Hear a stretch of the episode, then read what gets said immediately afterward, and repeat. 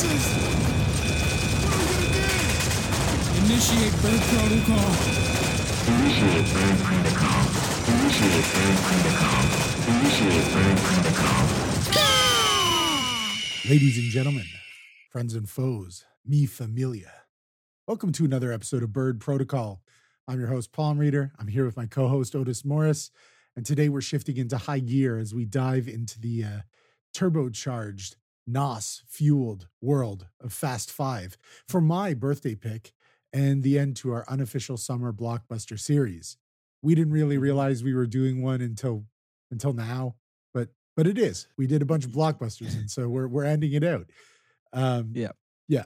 Directed by Justin Lin and starring a, uh, a a a quite large ensemble cast, including Vin Diesel, the late Paul Walker, Dwayne the Rock Johnson, Ludacris, Tyrese Gibson, Sung Kang, Jordana Brewster, and Gal Gadot, just to name a few. Fast Five takes us on a heart pounding journey through the streets of Rio de Janeiro in Brazil for what was billed as one last job. yeah, right. The movie was primarily filmed in Puerto Rico and Brazil, giving it a distinct and exotic visual style. The stunning Brazilian locales added to the film's, film's vibrant and high energy atmosphere. Um, it also brought back characters from previous films, creating a shared cinematic universe within the Fast franchise for the first time. Um, in this fifth installment, our favorite gearhead criminal family turned the heist genre into a full throttle spectacle, combining high speed chases, mind blowing stunts, unforgettable one liners, and of course, family. But there's more to Fast Five than just burning rubber and action set pieces. It's a turning point in the series that pushes the boundaries of what action cinema can be and takes the franchise to a whole new level. Whether that new level is good or not, now that we're five movies later, that's something we're going to discuss this episode. But Fast Five is a genuinely well made action movie. Uh, many of the action sequences in the film were used uh, or were filmed used using practical effects and real stunts. Uh, for example, the thrilling train heist scene was shot with mostly practical effects, and it added to the authenticity and action uh, in the film itself. Not only that, Fast Five was a massive box office hit, grossing over $626 million worldwide. Um, and, uh, uh, you know, being a turning point for the franchise, it cemented its status as a global blockbuster phenomenon. So buckle up because in this episode, we're putting the pedal to the metal. It's a Fast Five episode, baby. And my birthday pick, Otis, how you doing today? I'm good. Happy uh long belated birthday. That feels like that was so long ago. I've been in various different parts of the country and back. Uh I think you left the country and came back. Uh, no, no, Uh, not yet. That's that's next week. Next week is out of the country, but uh, Yeah. but it has been it has been a while. Uh, we've been very busy, uh, and uh, and so that's what led me to pick this movie kind of as my birthday pick because I thought let's talk about something that's relatively light fare. And that's when you Mhm. pointed out, you know, we've been kind of hitting a bunch of summer blockbusters. This would be a good way to end out our summer blockbuster discussion. Uh, and also, it's just a fucking ridiculous movie. Um, Yeah. so much fun to watch. Like it's it's awesome, but the more you Mhm. think about it, the more insane it is. Um, Yeah. this is because this is the movie where they just started giving characters backstories and then they're like oh elaborate on this like why does tej ramley know how to break into like god level fucking security safes he's literally just like man i used to do stuff before you knew me and it's just like what the fuck did you do i thought you had an afro i thought that's the only difference Did you cut your afro off apparently you were also a fucking criminal mastermind yeah. before you were tuning cars in the southeast but fuck me well, you know, it takes this like like what they did with the franchise when they did the fourth film, Fast and Furious. Mhm. Um, they you know they reinvented it as more of like an action crime film series because Yeah, people but often even people people Fast o- Four was still very car. It was still a car movie though. Like Vin Diesel runs a man, like kills a man with his car, like doing a wheelie. That that he does true, that. It's that's still true. it's still car mode. It's still well, a very they do, much and they, this one is still car mode. Like we were talking about this before. uh, yeah, but it's dwindling before. in this one. in this one, it's the kind of this is where the the real shift happens.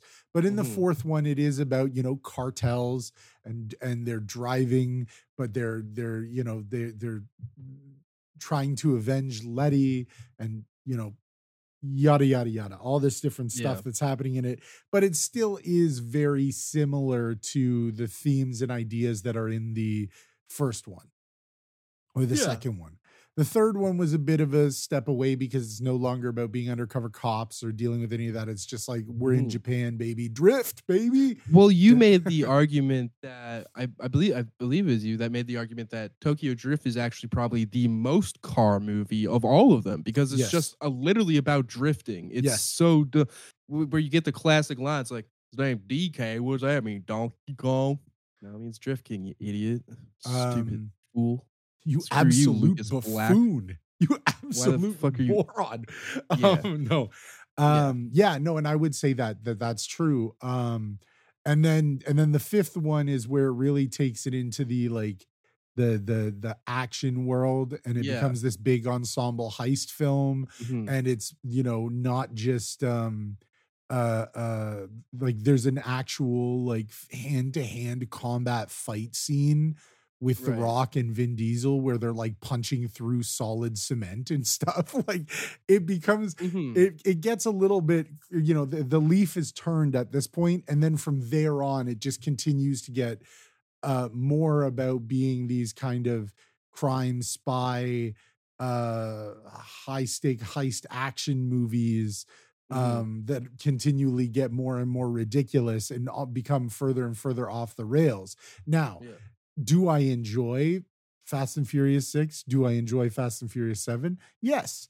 Do I think that they mm-hmm. are objectively better films than 5? No, I think 5 is where it peaked. No, five is the peak of the franchise. This is the legitimate like best film of the franchise. Like, so like I don't know, because number one and two are very grounded. You know, number one is very much strictly about drag racing and sort of underground racing. Num too fast, too furious. It kind of goes more into like the crime aspect. You know, but the, then crime, the crime aspects in the first one because they're like stealing things in the cars, but it's Yeah, but the, it it really, really leans into like more criminal underworld stuff into the second one, and you know you get, eh, but you get like classic scenes in number two where like like like Tyrese fucking punching out the window, and then uh Paul Walker just opening it. It's like, dude, it's unlocked. And then also the classic uh, clip, which is now making the rounds, and I'm glad everyone is experiencing this of Paul Walker just saying, "Don't worry about it, cuh." yeah. Paul Walker saying "Cuz" is like is like the, the greatest thing ever. That locked him in the heaven. That, Yeah. that that was his pass. They're that like, was his pass. they, Yeah. are like, yeah, man, you're good. You're good. Come on in. You're good St. over Pete's. Yeah, you're good, good. over here. Um, no, it's uh, uh, um, you know, it's the five is like I would say just like, uh, you know, you know why I think it's so good is because it hoodwinks us into being okay with so much stuff that just doesn't make sense. But it's Right. so good. It's so well made. It's so well paced. It's so full of these really cool set pieces this it it the action is constantly ramping there's proper stake raising there's proper challenges you know they they add the characters at the right time it never gets dull it never slows down and and then it reaches a a climactic ending that would be befitting of the last heist the last job Mhm. that they have to do now of course you know, you get a post credit scene where Eva Mendes is back too, and she's like, Hey, Letty's still alive. Hey, and then it's like, ooh, you know, and then they went on and made the sixth one and seventh one. Yeah, no, this series post five starts bringing more people back from the dead than like fucking Days of Our Lives. It's insane. Like, Oh yeah. People die and then Wait, come which back. movie did they introduce the Lazarus Pit? Because I must have missed that one. I must have missed. Like I, what the fuck? That's- what Dom keeps under his uh under his like shed where he works on his muscle car.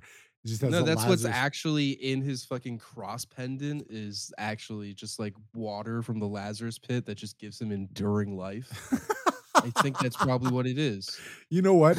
The the way that he holds that Corona bottle is is actually just like the Corona bottle is actually just like the goblet of like you know the the Holy Grail. So he Yeah. he just drinks from that Coro- one Corona bottle, and that's why he holds it like that so he can't drop it. Um, Absolutely. uh, anyway, no, he the, this film is kind of like the best one in that series, in my opinion. Uh, and um, and I mean, I like I like all of them. I, they're stupid movies. They're stupid movies. You put them on. They're just to they're just to enjoy. You know, it's not you're not supposed to think a whole lot. And I do like I do like four. I do like six, and I I do like seven. I've rewatched seven recently, and the thing that struck me the most about seven is that it's like I can't believe they managed to do this having one of Yeah, their given the stars circumstances. given the yeah. circumstances like i can't believe they made a movie that's this good considering that one of the like anchors of the franchise and realistically probably one of the pieces that was really keeping it together as like a uh, uh as like a even though he wasn't you know i wouldn't call paul walker the you know a, uh, a academy award winning level performance but there was an Yeah. earnestness there and a kind of like down to earth, salt of Mhm. the earthness that kind of kept the series grounded a little bit. Yeah, you know, he has a really charm. kind of like yeah, like natural charm where you're like, okay, even though this dude is gorgeous, this is one of the most like breathtaking like looking men. Like just the way he's just ever so slightly tan, just has the ever so slightly dirty blonde hair, the perfect fucking blue eyes that you just you just want to kiss him every time you see him. And then you, he talks and you're just like, this guy seems like he's probably a bit of a dope, but like he seems like he's a good hag and like he just He was says "cuh," you know. exactly he says cuh. Like definitely had an N "Drop word.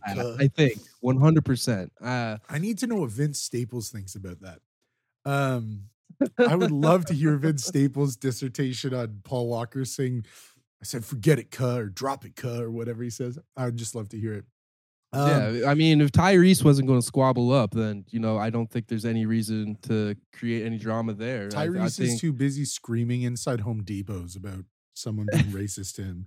Um, it's crazy that he's that unhinged and he like makes like he's in one of the most successful franchises ever. Like he failed upward. Like he was in Too Fast and Furious, was probably like, I'm never going to return to this franchise. But then Justin Lin was like, We're getting the band back together for some reason. We're going to do it.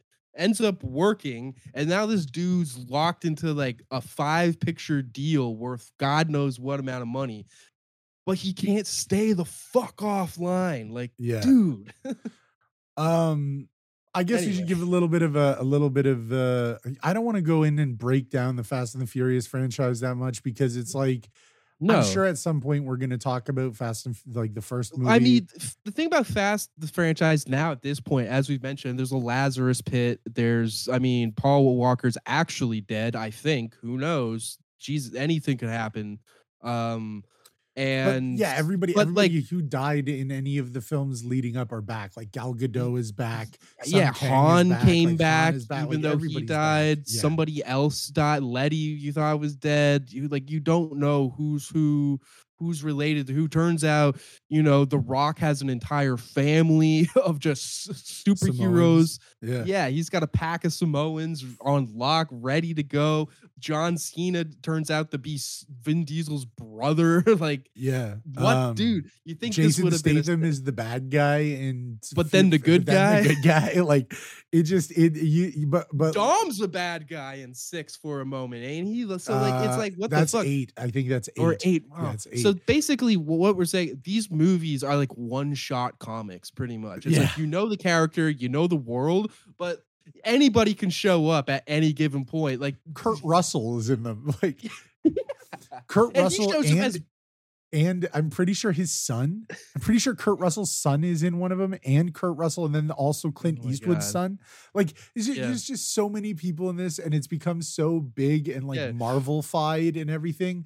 But- Lucas Black is playing an 18-year-old when he's clearly 43. like it makes no sense, dude. Um, okay, but I will say I, it's likely at some point we're going to go back and talk about the first one. Probably. and maybe the third one because I think they're both really good. Like at some point there will be we will come back and talk to them. So I'm not going to break down a whole lot of the stuff and what the characters' backgrounds are. If you don't know at this point, uh I would say a great place to start would be um, you know, I think you should definitely watch up until 5. I think all of them have Mhm. value and they're fun Yeah. and they're enjoyable to watch. 6, 7, you know, it's getting out there. Um, there is a point in six where Vin Diesel is uh, shot from a car that crashes into a wall across Mhm. to across a, a a space between two bridges that are that are elevated highway bridges, and then and then he catches Letty, who's being launched from a tank, Yeah. And then he At flies one across and like and like lands into a car, and he's Mhm. fine. And then there's a point in seven where they drive like a one of five McLaren some supercar Out be- of the fucking out of like the uh, Burj Khalifa towers. Khalifa, the- yeah, like- land into the other one. I think is it eight where the rock grabs an actively flying harpoon missile out of the sky, no, it's out of the ground. It's on the out of the ground because they're Yeah. driving across ice, and then it and then it it jumps. It the, begins the, to the torpedo comes up on top Oh, of the yeah. ice and is sliding, and the Rock tells Ludacris to take control of the wheel, and then he steps out and grabs it, and Ludacris goes like, "Are I can't?" He's like, he says something funny. He's like. He's like, "What are you doing? What are you doing?" He's like, "Is this man grabbing a torpedo or something?" And then he like throws the torpedo off its course and it blows up into a. Anyway, it gets really ridiculous. fantastic stuff. It's so fun. It's amazing. It's it's it's if you hate these movies, you hate fun. They're so fun. But like the first couple movies are legitimate. They have legitimate uh you know, reason to be watched before it just goes full buffoonery. Yeah, Because it, there is a reality that these films were grounded in, but five is the one where they're like, we're shaking, we're shaking. I, no, I think I think six is the one where it like five is where the leaf turned and they were like, we could make Mhm. this into this giant blockbuster, but instead of Yeah. continuing on, because five still is pretty like even though there's ridiculous things in it, like absolutely Mhm. ridiculous things in it, it's still the main heist is driven by cars. There's a lot of car driving. Yeah, yeah. um, There are racing scenes. There are, you know, uh, um, the the DNA of the first four films is still very much in this film. It's just elevating everything to a new level. But once it reached that level, it's it's kind of, you know, up for the sixth one, they're like, we have to take it even higher. So now we have like an international team of terrorist thief drive car drivers who have access to super weaponry who want us who are now we have to hire them to they have to fight with the rock to find you know uh, what's his name? Owen shaw or davian shaw or whatever the the first shaw brothers name is and then they're they're they- they're fighting a tank with cars and it's it just starts getting more and more ridiculous and each movie they have to bring it up and ramp it up it has to be bigger more intense more crazy and it just loses all connection with the reality. And that connection is still there in 5 but it's you know the the tether is Mhm. growing thin it's it's Mhm. starting to come apart and 6 is where it's really like what how is this cargo plane still going down a runway it's been 30 minutes you know Yeah. like like how, how is this happening you know um Yeah, well, I mean, there's things in this one, like the train heist, as cool as that is, the fact that Vin Diesel basically just nosedives his car into the dirt and they can still drive. It's like, no, that car's totaled. That's done. That front end is in the dirt. Yeah. Like, what? There's the, uh, the uh, as you mentioned uh last night the the police race after right after they robbed four police cars what do they do? They all just line up at a fucking red light and like hey let's let's let's make a million dollar bet. And then they just race and like no one there's no one on the streets of Rio de Janeiro are you kidding me It- Not yeah single and- person? and not a single person like uh, there would be people there at, at any time of night. In fact there would be other criminals probably. Yeah there would be criminals being like yo look at these cops racing. Um, this is wild. yeah i mean it is an endearing um it is an endearing uh uh you know moment that race, but it it makes no sense. They get a block away from the the police station and they're like, "Yo, do you want to race?" And they're racing so hard like the windows are shaking and car alarms are going off and the police are like none the wiser. Like, "Oh, hey, hey, did we send out four four cruisers to drag race on the main strip?" Like nobody is looking at this going like something's going on here, you know. Um, but you know what? That's the thing that this that this film asks of you. It asks you to suspend your disbelief and just dive in. And if you go into it, it is again incredibly well made, incredibly well put together. It's like the distillation of everything that I wanted out of like what a se- it's like a great sequel. Like that this is a, a prime example of something we talk about all the time on this uh, a great sequel. Like I Mhm. think that this is where they they brought all the people in, but they didn't overdo it. It's not like Fast X or you know Fast Nine or whatever. Any of the latest ones where it's like literally every single side character that's uh, even been on the screen for a second is now coming back for some reason. Like I, I don't, and then they're adding new characters to. No, no, no, no. This one's nice. There's a small little team. It's all people we've seen before. They Mhm. have equal time. They each get their little cool one-liners. There's like the, you know, um, Giselle and and and Han relationship, and that's Yeah. cool and fun and flirty. And you get to see her, you know, don't don't Yeah. send a man to do a wom- woman's job, and she does the takes off her shawl and the the Brazilian like music comes on and it's her walking up and it's she's all beautiful and ooh like it's like there's some good stuff Mhm. man I mean, it then this is also the first movie where you establish all the back and forth between Ludacris and Tyrese because that's an enduring part of the franchise now is them bickering all the time, which is also even has kind of like a cool parallel because then it also goes with the two Spanish dudes that were they were in the fourth one, right? Like yeah they were were in the fourth Yeah. one yeah so they kind of like brings those two together where it's kind of like oh see we're the we were the comic relief from uh number two. Remember us?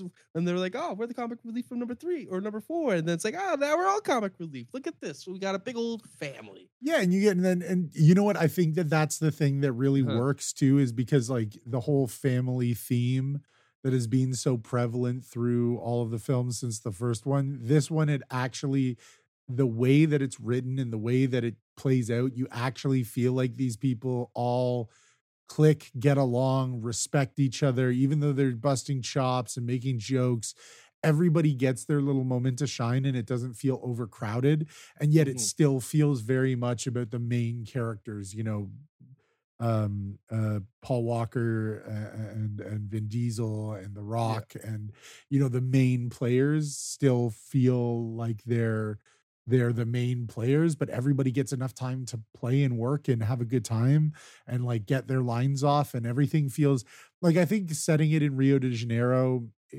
great.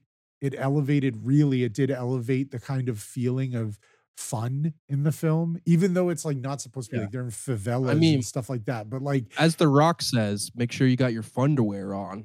Yeah. Real Um, quote. In this movie the rock says that. Yeah I, I didn't say it was I didn't say it was like riveting like art, art artistic writing but, but it was good. No.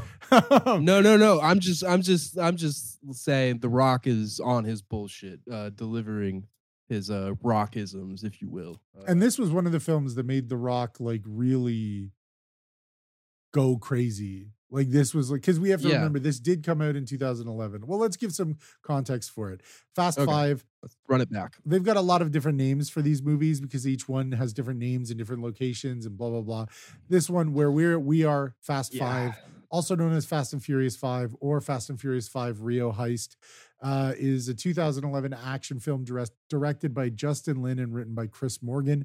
It is uh, the direct sequel to Fast and Furious 2009 and the fifth installment in the Fast and Furious film franchise. Uh, it stars Vin Diesel as Dominic Toretto, Paul Walker as Brian O'Conner, uh, alongside Jordana Brewster, Tyrese Gibson, Chris Ludacris Bridges, Matt Schulze, Sung Kang, and Dwayne Johnson. Uh, in the film, Dom and Brian, along with Dom's sister Mia, plan a heist to steal $100 million from a corrupt businessman known as Hernan Reyes while being pursued uh, for arrest by U.S. Diplomatic Security Services (DSS) agent Luke Hobbs and his team. Um, the film uh, uh, uh, was released on uh, April 29th in the United States. It's a pretty long film. It's a 130 minute runtime. It's two hours and uh, 10 minutes. Um, Mhm. Its budget was 125 million dollars, uh, but the box office was 626.1 million. Um, uh, this it, it's uh, uh, um, I, I believe Justin Lin directed the yeah the previous one. He also directed Fast and Furious, so he was yeah, he's directed the ma- majority of the. I think he did like Tokyo Drift to six, and then uh, oh, what's it, James Wan took over. Then he came back, and then somebody. There's a yeah.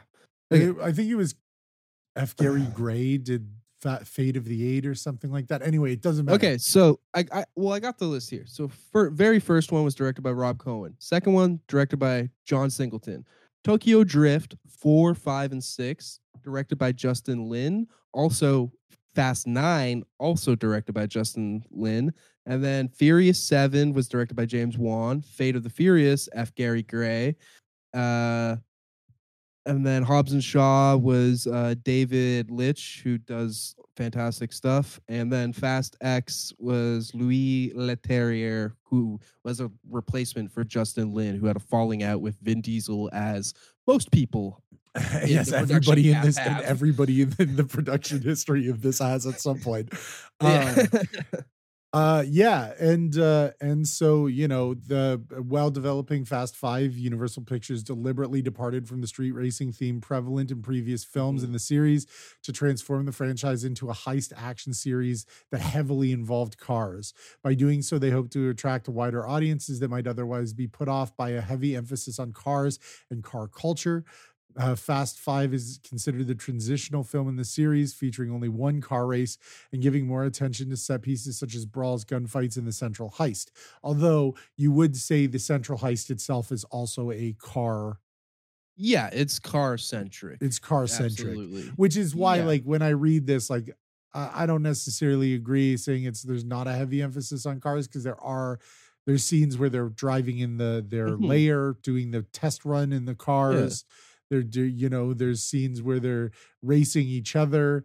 There's scenes where they're they're driving. I the- mean, you know, the catalyst to this whole thing is them stealing cars off the train that then then opens up the door they're like oh there's something about these cars it's not the cars that are valuable there's uh, a chip and then you know that chip leads them to this big heist that's potentially that they could potentially do and then yeah but still cars there's still cars there's still the see scene of them like training in cars. You you Yeah. never see a scene of them training their firearms, but yet they're all fucking precision Yes, somehow they're all shit. Somehow they're all precision snipers. Yeah, I've never seen um, Han pick a fucking gun up ever, but you but know, he but he goes crazy. Yeah. Um anyway, so this uh, uh and as we previously mentioned, this film is very notable for for for primarily featuring practical stunt work as opposed to computer generated imagery, including there is a scene at the start where they drive off the edge of the cliff in the car and and uh, there's a kind of uh, stunt cam shot of of Vin Diesel and Paul Walker actually jumping out of the car as the car goes off the cliff and like they actually did that. So there was a a real real honest to god effort to make this like a kind of traditional action movie. Mhm. Um which which lends to it feeling more grounded because as you get later in the other films there are more stuff that's CGI the more I mean the more improbable the stuff that they're doing the more that they have to do CGI stunts Mhm. um and this one still kind of walked the line and and it still called back a lot of stuff as i said in the first four films of the franchise. So that's why this works. Like it's a great sequel. It builds upon all these ideas and it adds something new and it's just so well done and so enjoyable. It is truly a prime example of a blockbuster film in my opinion. Like i think that this is like a well-made blockbuster. Um now do Yeah. is it filled with really corny one liners and The Rock sweating so much. Like, I don't know how he was sweating so much. He looks like he's covered in baby oil constantly. He is baby oiled up. He's always oiled up, man. If you man, if you put the rock into a fucking uh into like a bathtub, there would be a two inch layer of oil once he steps out. It would you if you tried to flush that, it would solidify. Like this the man's oiled up 24/7. Now, is it actually body oil or does he is he just perpetually sec- secreting oil? I don't know. That is the question of the rock, I think. I I- it is. I mean, I know there's a part that sorry, this just made me think of uh uh there's a part in I think the the sixth movie at the end when um when the they're it's like in the denouement after they've solved the problem, they're all at back in the United States because they've won their freedom. And the rock comes to their family barbecue and he's walking up and Tyrese says, Oh, hide your baby oil. And then Oh, uh, yeah. and then the rock says, Better hide that big ass forehead. And Ludacris spits out his drink. And apparently Yeah. that was real. Like that wasn't planned. the, the, the Rock just said that back. He's like, better hide your big ass forehead. And then, Ludacris actually like spit out his drink because he thought it was so funny. Uh, and that just flashed in my head. But yes, he is Yeah, quite. no, the Rock's up. got bars. The Rock has got Oh, bars. yeah. Like what is it that he says in Hobbs and Shaw? I'm gonna beat your ass like a Cherokee no, drum. that's um, that's fast. Hobbs and eight, fast eight, where he says that. I think it's the one before Hobbs and Shaw, where he's in Mm. jail with uh with with Shaw, and he's like, I thought it was Hobbs and Shaw, but I don't know. "Mm, No, maybe it is. Maybe it is. I, I Yeah. can't really remember the la- the more later movies. Yeah, dude, that's definitely Hobbs and Shaw because they're like on the opposite side of the prison and they're just like fighting through people No, to that's- get to each other.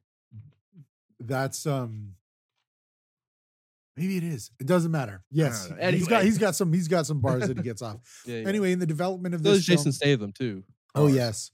Uh Actually, Jason Statham in his entire career, dude's got bars all throughout. Like, go back, watch The Transporter, watch Crank. He's got bars. yeah, he's I mean, one-liners are a huge aspect to action filmmaking and uh, and Absolutely, they- yeah. They got it. They got it down packed. Mhm. Um anyway, in the in the production, some more production stuff about this film. Uh, you know, that uh they intended to transform the series from the street racing action into heist films with car chases in vein of Italian Job and The French Connection. Um, and uh, and Diesel wanted to. It was Diesel's idea to bring. Um, uh, you know, he felt that uh, the story between the characters portrayed by himself and Walker should continue. Envisioned it as three chapters, of which Fast Five would be the last. Um, and Diesel wanted to bring back a variety of characters that had been in previous films without interacting and put them together to have a lot of fun. Uh, Lin wanted to explore the elements of freedom and family in the film and collaborated with Morgan towards that ideal, having both worked together in the previous installments of the franchise.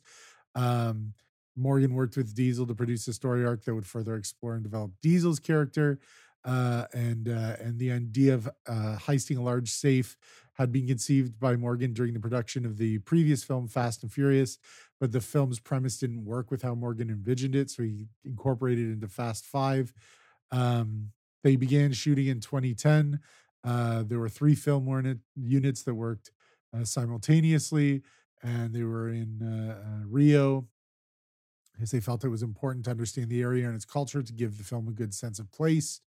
Uh, and uh, um, yeah, it just made it feel a little bit, a little bit more uh, uh, uh, realism. Some of it was shot in Puerto Rico, like the favelas, um, because they were worried about having control over the area in the favelas. The favelas, if you do not know, in Rio de Janeiro are not a, uh, um, and, and Sao Paulo are not a safe place for people to be who are yeah, not from if- there.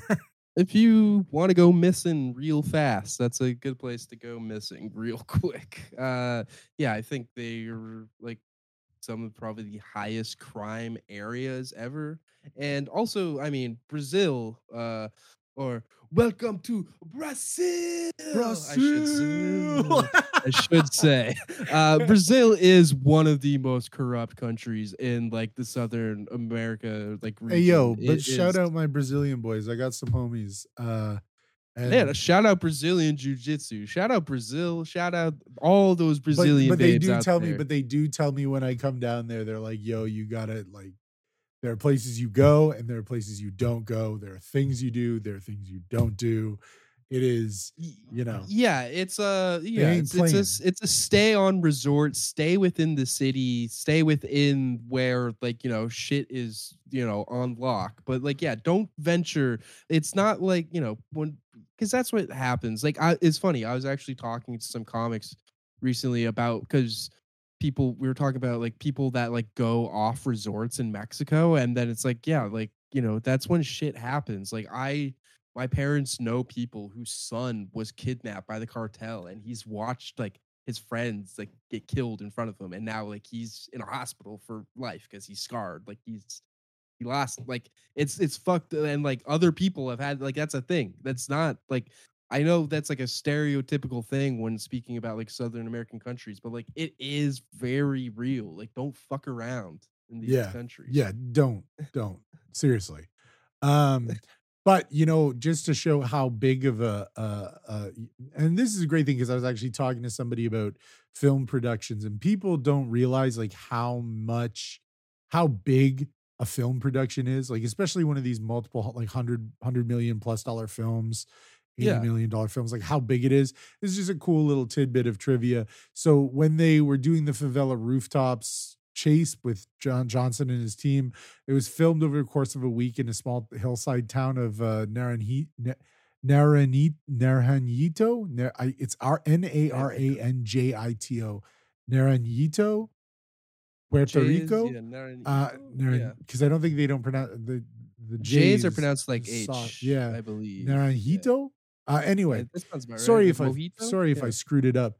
Um, but they were Sorry, I don't speak Spanish. I'm from Canada. Yeah. Okay. We have to learn Um, French. Okay. I barely know French. Do you think I'm gonna fucking pick up Spanish too? Nah. So anyway, this they they shot over uh, they shot this chase on the favela rooftops in Puerto Rico uh, because um, they wanted more control.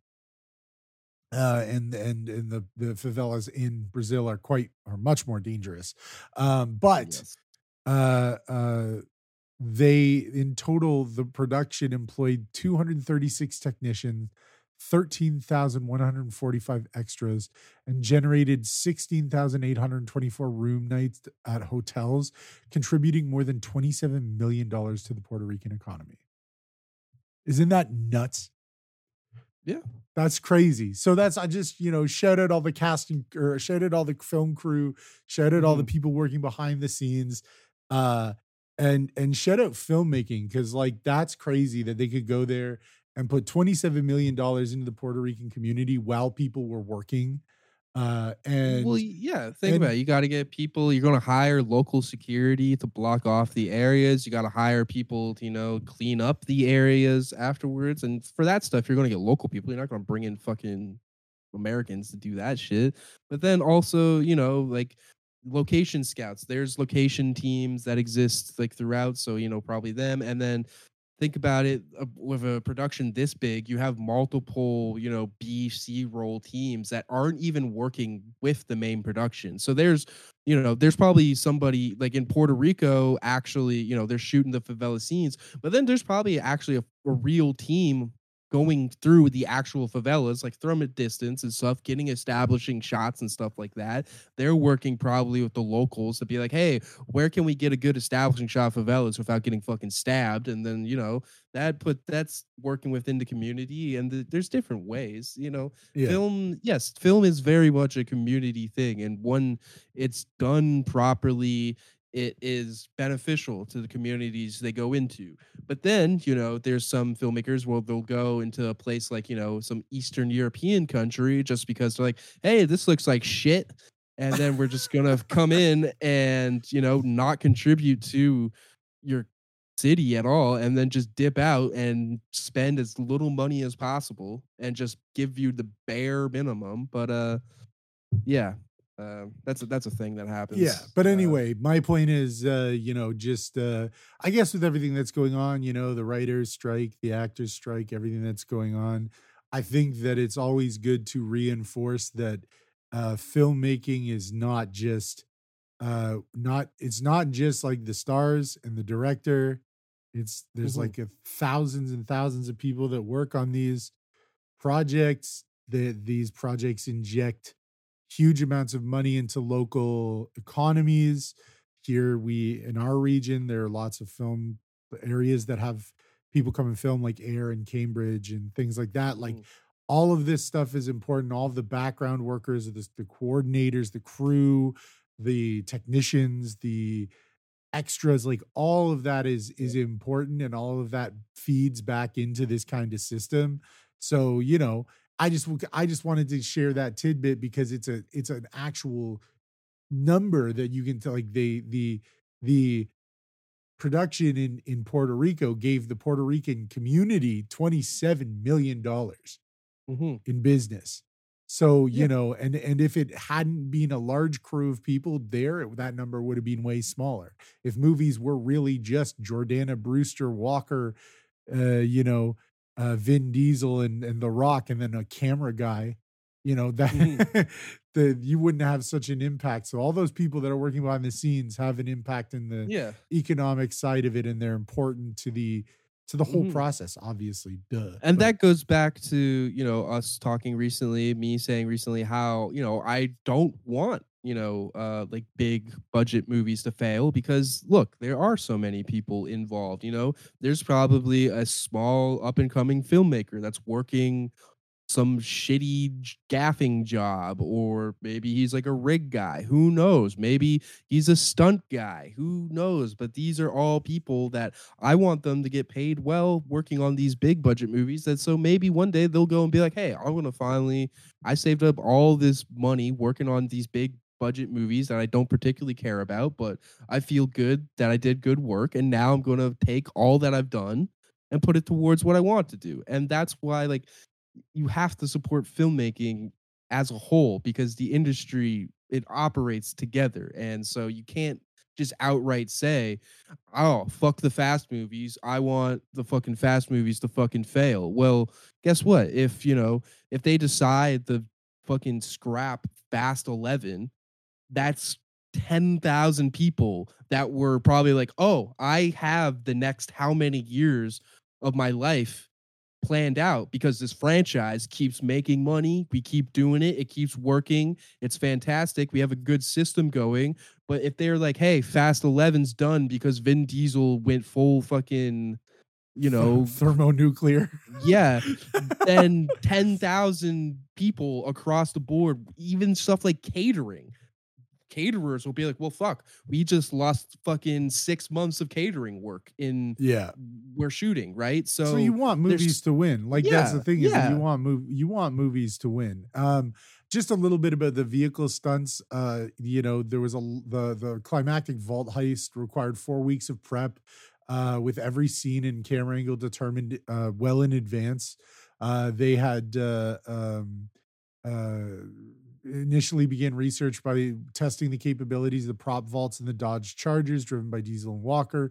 Um, the filmed filmed on on actual streets of of uh, Hato Rey uh, in it, it um, in Puerto Rico. Um, the scene demanded specific timing that had to be synchronized with various character interactions uh, also occurring during the scene. Um, and uh, they used a series of camera cars, including a crane mounted camera on top of a Porsche Cayenne, which allowed him to film a variety of angles and heights while vehicles were still in motion. They also had a Subaru Impreza with a steel built cage around it that allowed for tracking shots. The Subaru's driver accidentally uh, collided with the vault a few times, creating a shower of sparks that inadvertently became useful footage and got put into the film. Um, and uh, uh, they have uh, uh, six versions of the eight foot high vault that were made, each with specific uses.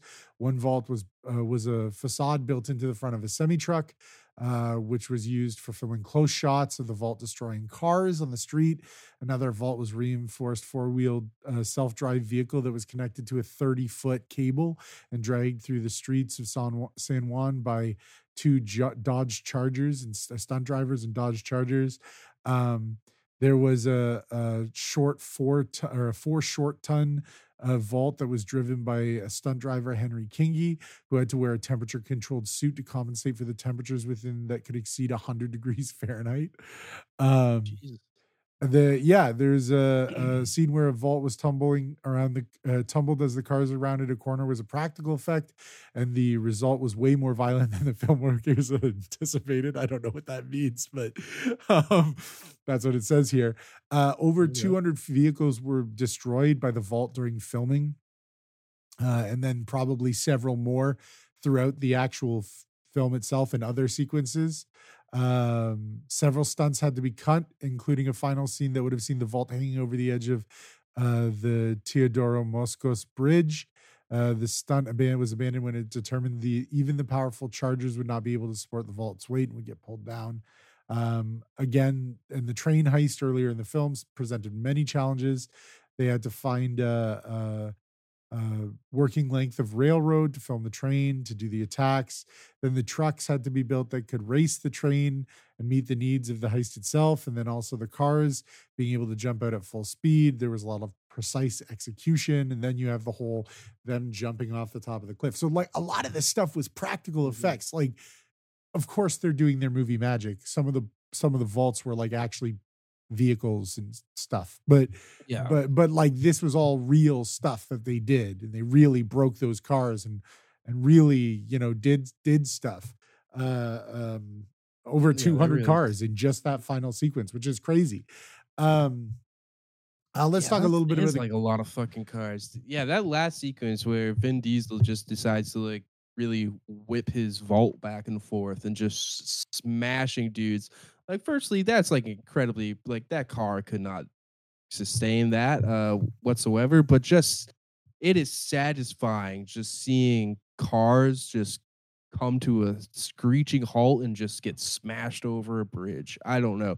That sequence was so satisfying to watch. And then a guy casually gets beheaded by like the wire that like they're just Yeah, like they're just like subtly like yeah that dude's done. We're just yeah it's like oh shit. Like crazy. But yeah, that sequence is awesome. I love it. Um, yeah, so let's talk about critical response. A lot of the critics had a very similar take take as us that it's a great film. Uh how no, it's it's an awesome film. Is it a great film? Is it even a good film? It's very Hmm. well made and it's a lot of fun and we had a Mhm. goddamn good time watching it Yeah. but is it good? Huh? And my answer to that is if you enjoy watching something, stop trying to read into it too much. You know what I mean? Like yeah. this movie is what it is, just like any of the other Fast and the Furious movies. You know what you're getting, man.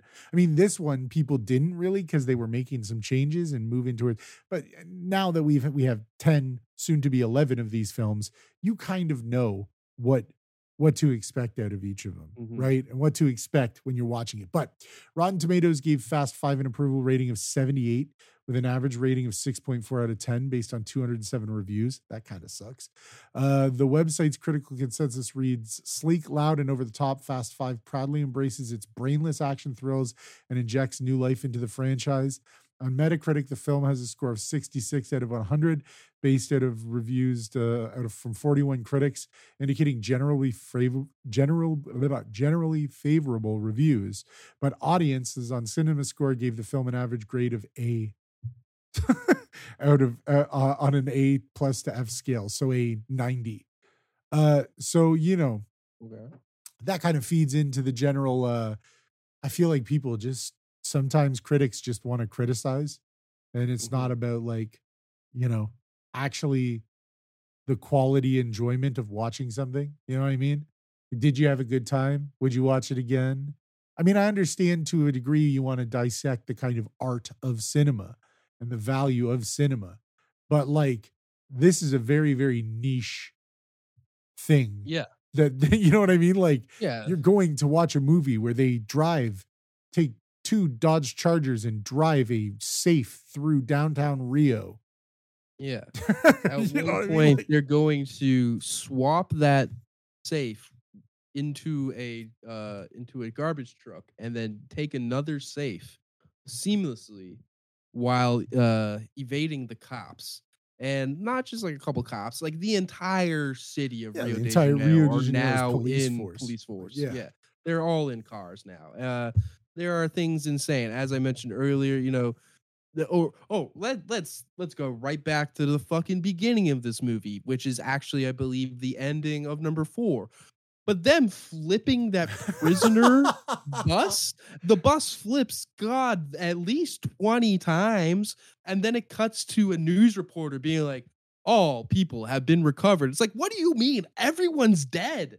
That if that accident happened, everybody is dead on that bus. Like buses don't have seatbelts, dude. Like, what the fuck? Those criminals are dead.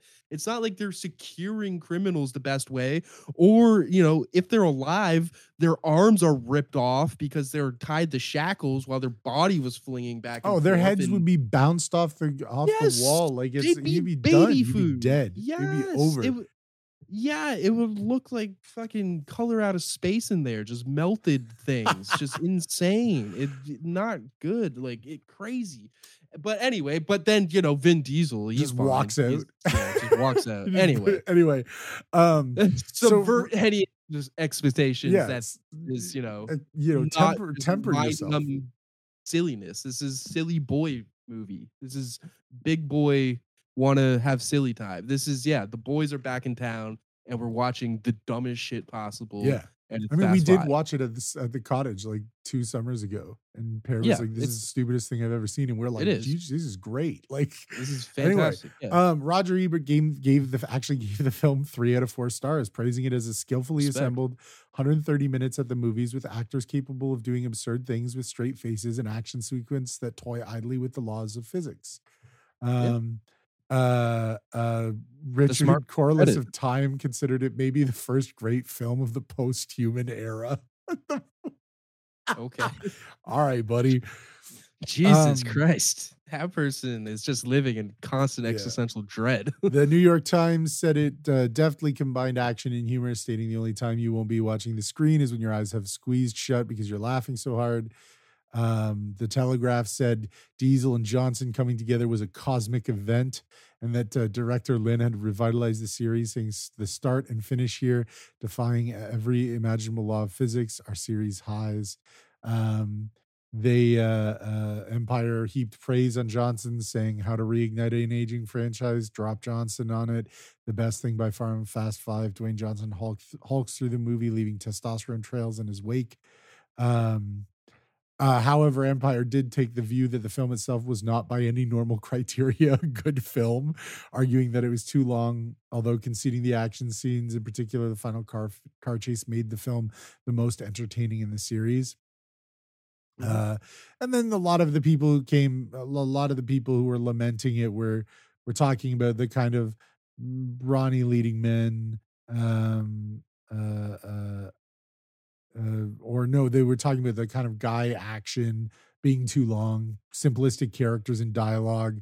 But then they also said that they the, the criticisms could be overlooked because the, film doesn't take itself too seriously, and it was slick Yeah. and well made, and um, uh, uh, you know, um, some people fits did- in. Everybody has a you know a purpose in this movie. Like you said, it before it sort of gets oversaturated or over just over just overcrowded. I would say in the following movies, this one everyone has their time and place, and it just it works. And they really got it. I think they should have just stuck like stayed with this core cast yeah, instead of trying to uh Bring you know, more. bring more and more and more i think the uh you know the excess in the following ones you know even though the, the franchise is doing fantastic and obviously you're not going to give a fuck about what i say but you know i think this like we said this one kind of finds the perfect balance between excessive silly and being true to the being a car movie Yeah, So- and I mean, there's like a lot of stuff in here. I mean, and some other stuff Total Film welcomed the return of Ludacris and Tyrese. They said they injected the film with much needed laughs. Mhm. Um, uh, you know, the, th- there was praise from uh, Rolling Stone, even though it was only 2.5 stars out of four. They said that the the the transformation into of the series into heist films really works. That uh, Fast Five will push all your action buttons and some you haven't thought of, um, and uh, you know, um, a lot of reviews echoed critic sentiments about the runtime of the film and the uh, kind of uh, treatment of female characters, um, and uh, and you know, uh, uh, there were some mixed mixed reactions. Some people said that the writing was kind of B movie level. Some of them, the the film, some of them said the film is maybe robustly anti intellectual and deplorably commercialized, but they are still the envy of the rest of the world. Um, there was some commentary on the acting and all that stuff, which is like, Oh, you know, oh. I mean, the worst thing is what's his face? Matt Schulze, the guy that plays Vince. That dude can't fucking act. And I looked up. He doesn't act anymore. He No. do- he he. This was like the last movie he was in. he was also and- in Blade 2. Yeah, and Blade, the first one, playing different characters. Oh, damn. Yeah. Huh. Really weird. But yeah, that dude can't act. He has the face of Karl Urban, but not a single fucking microscopic uh, fucking part of the skill that Karl Yeah. Urban has. Uh, but he adds the face. And uh, what it like it, what's his is he Vin Diesel's brother? Is that that's his relation or No, he's just a guy. He's like He's he, he was in the first one. He was in the first one. He was part of the gang. Mm, Um, okay, yeah. That makes sense. Well, yeah, that guy is really bad at acting. Um, I mean, Gal Gadot wasn't quite uh you know, she's got she's bet gone better over the years, but you know, this was still very early in her acting career. And but uh she but she's she's a legitimate badass. Like Gal Gadot could come here and beat the shit out of both of us legitimately. Like oh yeah, she, knows was in Krav like the Maga, Israeli. Yeah, she was like in the Israeli military. Yeah, like she's not. she was literally do in the IDF. Screw I'm with her. pretty Yeah. sure. Like she'll fuck you up.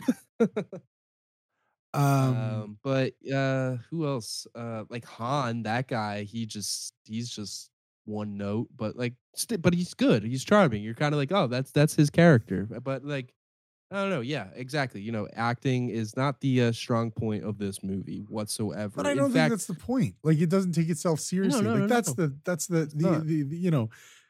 If the movie doesn't take Mhm. itself too seriously, then why are you taking it so seriously as a critic? Like that's what I don't understand. You know, this movie well, you put it on and you're just like, okay, I'm gonna watch this shit just go left, go left so Yeah. fast. It's just nuts. It starts with them flipping a prison to tr- prison Yeah. using cars to flip Mhm. a prison bus.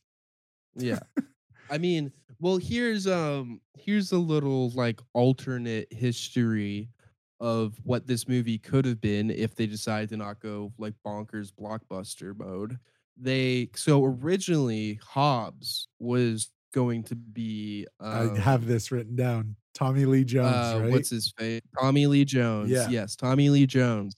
And it so imagine how different that movie is. That you re, you lose lots of action sequence. That just makes it more or less a very grounded action movie in which it's like an actual dude that probably would actually work for the American government chasing down uh you know criminals it's just be an old angry dude just a bitter old man that does it but then Vin Diesel went online and the folks of Facebook spoke to him and were like, hey, The Rock would be fantastic.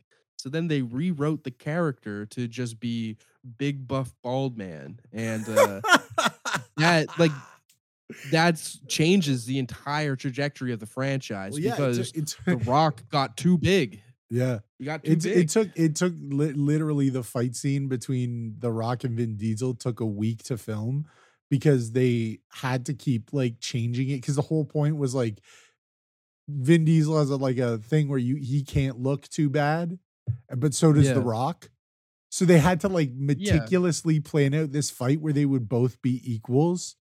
And that Mhm. and like they came to the conclusion that like Vin Diesel would win the fight kind of, but he would he would win the fight by sacrificing his cool and and and becoming like animalistic Mhm. and then he would Yeah. not kill him because he respected him and Vin Di- and then the rock would see that respect and be like two bald men fighting finding respect through violence you know Want to know? Want to know what's fucking hilarious is when they, uh, when the Rock shows up like at their like home base, he just crashes through the wall, then crashes into his car, and then just casually steps out the front seat, and then just squares up with Vin yeah, Diesel. no i know it's like incredible Without, e- without even a fucking thought, just crashes the car without even like being like getting out and be like, ah, that kind of hurt. He just immediately squares up. he's like, eh, that's it's the winner of the squabble up challenge 2011 like that's like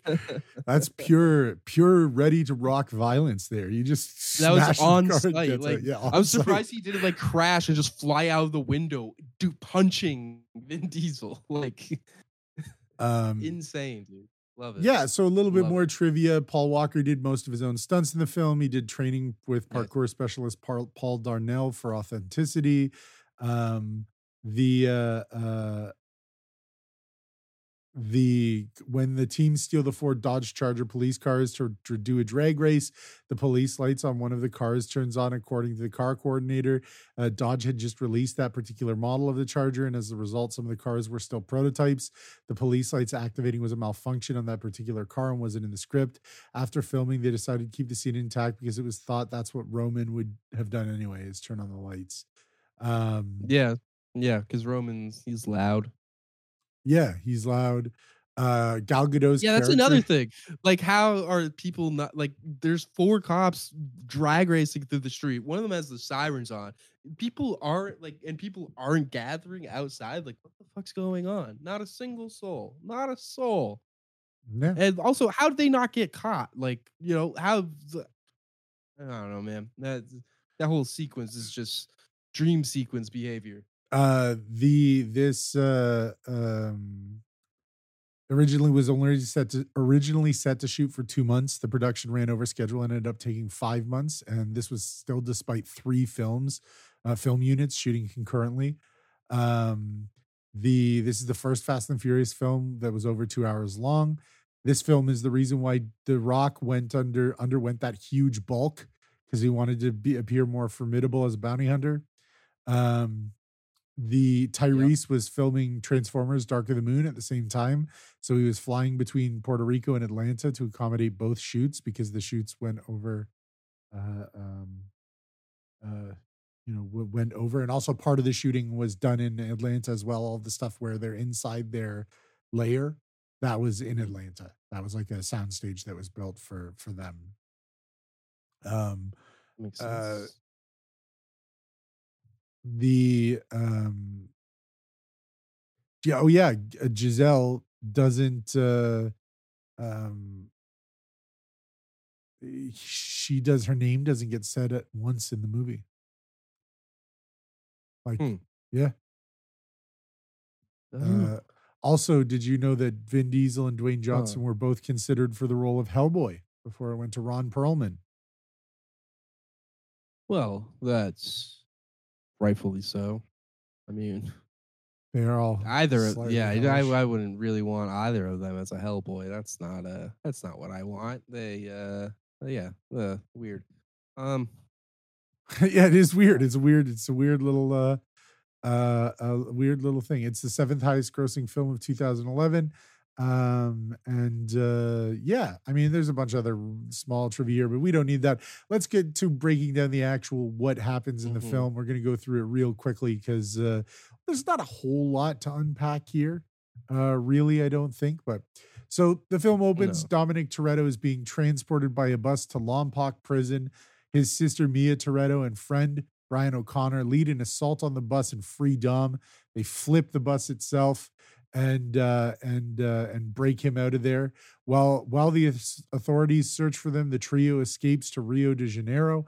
Uh, it's kind of implied that they've traveled their way down through through Mexico, Central America, and South America, doing jobs along the way and making enough money to get them by. But they're they're they're on the run. Um, Mia and Brian they arrive in Rio de Janeiro and they meet up with their friend, quote unquote friend Vince. Uh, and Vince offers them this uh, job that they can do uh, while they wait for you know there's this job coming up and and they're saying well we aren't sure. Dom's supposed to come soon but like we're not sure. Um and uh and he's like no you should do this job with us. You should do this job with us. Anyway they agree to go and do this job of stealing three cars from a train. Uh, and uh, and while they're waiting in the train, Brian Mia learned that agents of the DEA are on the train and that the cars are seized property uh, a suit from Her- Hernan Reyes, who is this uh, drug lord, crime cartel, corrupt politician man in in Rio. He's like he owns Rio. He's the big bad guy. Um, they also discuss, you know, places they want to go where there's no extradition. You know, they figure once we get enough money, we're going to go somewhere because secretly, and uh, and we find this out early in the film, Mia is is pregnant with with Brian's child, but Brian doesn't know because he's just like a dopey dude. He doesn't. He's not paying attention. yeah, He's like, man. yeah, my wife's just she doesn't want a beer tonight. Like he doesn't. He doesn't get it. Um, uh, and uh, and so they go to steal the the cars, and uh, and the accomplices arrive, and the wall gets pulled off, uh, and then in walks Dom, uh, and he realizes that their leader Zizi is only interested in stealing one of the cards, the Ford GT40. So Dom has Mia steal the car herself before he and Brian fight Zizi and the henchmen uh, in a half on the train, half on the truck, half hanging out the train. This big uh, of big brawl. And during this brawl, Zizi kills the DE agents, which puts them on the radar of the DSS, and and and this is what sends the um, uh, Hobbs and his team down to to Mhm. Rio. Uh, Brian and Dom try to escape by getting in a car. They drive off the edge of the cliff. Very very cool shots there. Uh, really dope.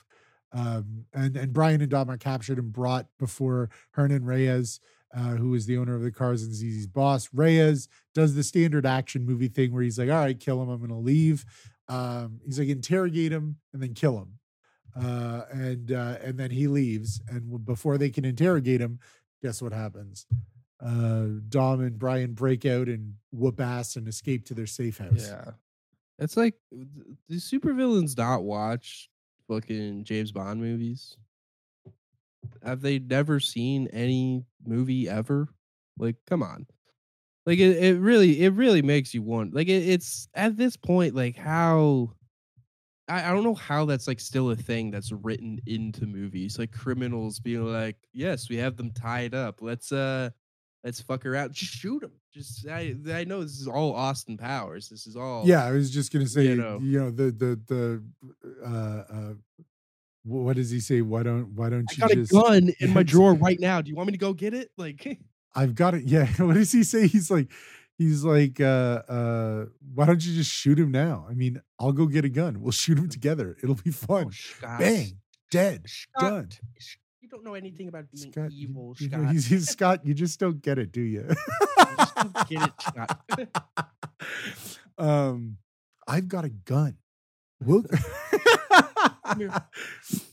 Uh, yeah, fucking no. Apparently, fantastic. Hernan Reyes doesn't know what he's doing. Anyway, so Yeah. Dom, Brian, and me are framed as the murderers of the DE agents, and the U.S. government sends a team of DSS agents led by DSS agent Luke Hobbs and assisted Yep. by local officer Elena Neves to uh, a Rio, who, and, and Luke comes to Rio to arrest them. Elena, character in this movie that I don't, re- it doesn't really make sense to me. She's like framed Not as needed. this yeah, she's like framed as this. Oh, she's like super straight laced and she's the only one who's not corrupt. But then, like, everything she does is kind of corrupt. Not corrupt in like she's like a, a politically corrupt, but it's like morally corrupt. Like, she Mhm. knew she has Dom and she doesn't get him. And then she's yeah, like, I mean, he just ha- whispers to her, and then and then she's, like, "Yeah, "Oh." I'm in it. I'm in." Like she's like, "I love this Mr. Clean looking mother. I'm gonna get him. I'm gonna jump his bones." And then Mm. they they do. So I just don't understand. Anyway, um, No, does not check out.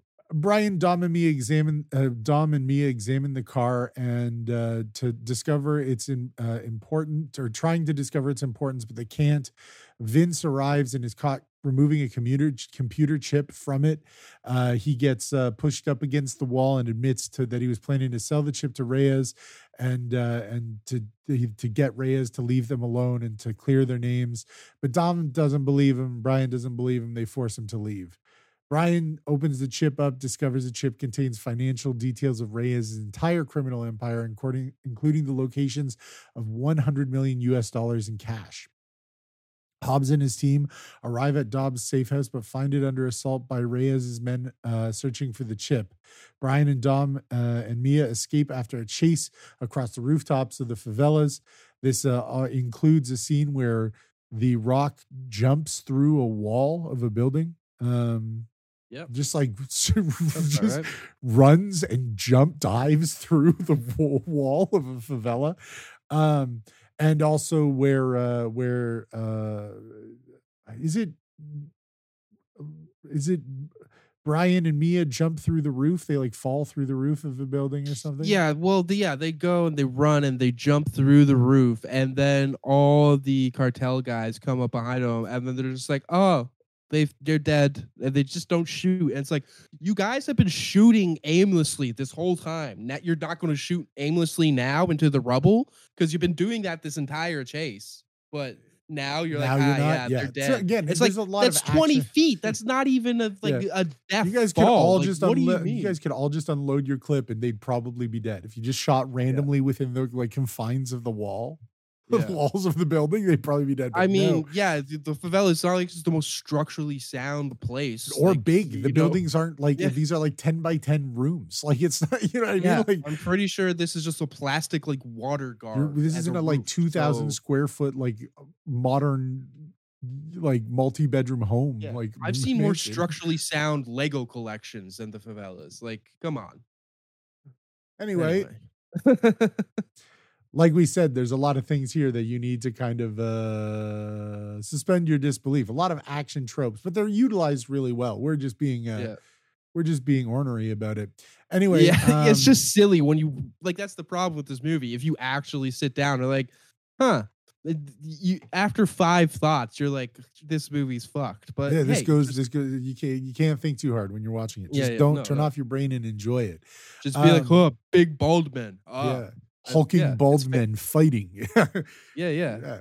It's like when you watch like Okay. bears fight or something. You're just like, dang, this is Exactly. sick. Um, exactly. It's just like the amount of meat that's swinging right now is wild. the amount of meat, there's muscle.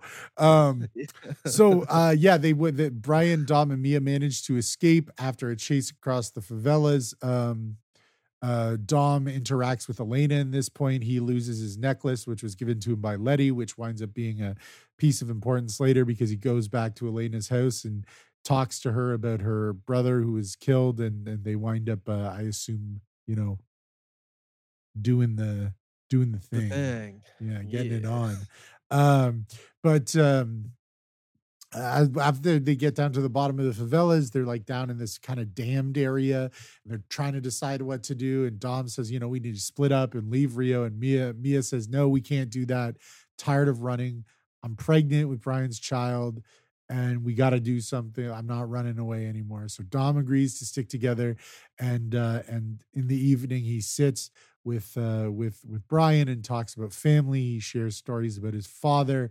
He is talks about how you know how much family means to him, and he suggests you know why don't we just steal Reyes's money, all of it, and start a new life.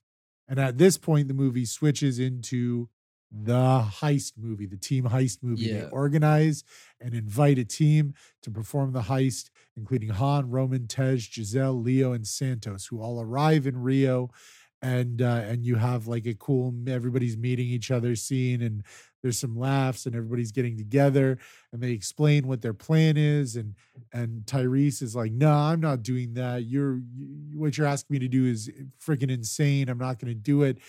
And he goes to leave and and then um and then he's like, "So we're gonna get all his hundred million dollars together." And then Tyrese stops and goes, "Hold on, now. Sometimes I just I just be saying things." Yeah, yeah. he comes back and he's like, "You say hundred hundred million dollars?" He's like, "Yeah." So like a little over eleven million dollars each. And he's like, "Okay, no, now I can. Now I'll It's stay." funny. because as we were saying earlier, that's literally Tyrese in real life. That is literally him. It's like, dog, you're gonna sit and complain about how much money you don't make compared to like Vin Diesel, but it's like that's the only reason you're there. You're there for five jokes with Ludacris, and then you know you're gonna make two million dollars to make a couple jokes, like at least. Come on, come on, Yeah. Tyrese, get back at the table here. Come on. Come on over. Come here. Um anyway, so to centralize the cash, Dom's team attacks one of the locations and burns the money in front of Reyes' staff, sending a message that uh, we're gonna keep doing it more. Uh, and he, they take off their masks and say, "You know who we are. He knows who we are. We're coming for his money. You know what's up." Uh, Mhm. And uh, and so that guy goes and tells Reyes, who becomes afraid of these further attacks, and consolidates the remaining money in an evidence vault inside the Rio police station. Um, he also murders the guy who uh, was the messenger for some reason. This that's another part that I don't really understand because it's like the guy shows up and his face is all like screwed up and he's like got blood Mhm. coming all down his nose and he's like all beat to hell and it's like oh these guys showed up at our building and they all had guns and they just like beat beat the hell out of all of us and they told me to give you this message and then he kills the guy? Hmm. like why would you do that. Yeah, i'd be like yo okay you know what? Take two weeks.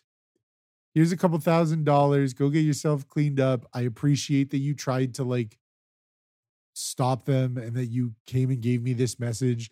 Like it seems like evil bosses somehow they're corrupt and they have all this money and all this stuff but they're like bad businessmen.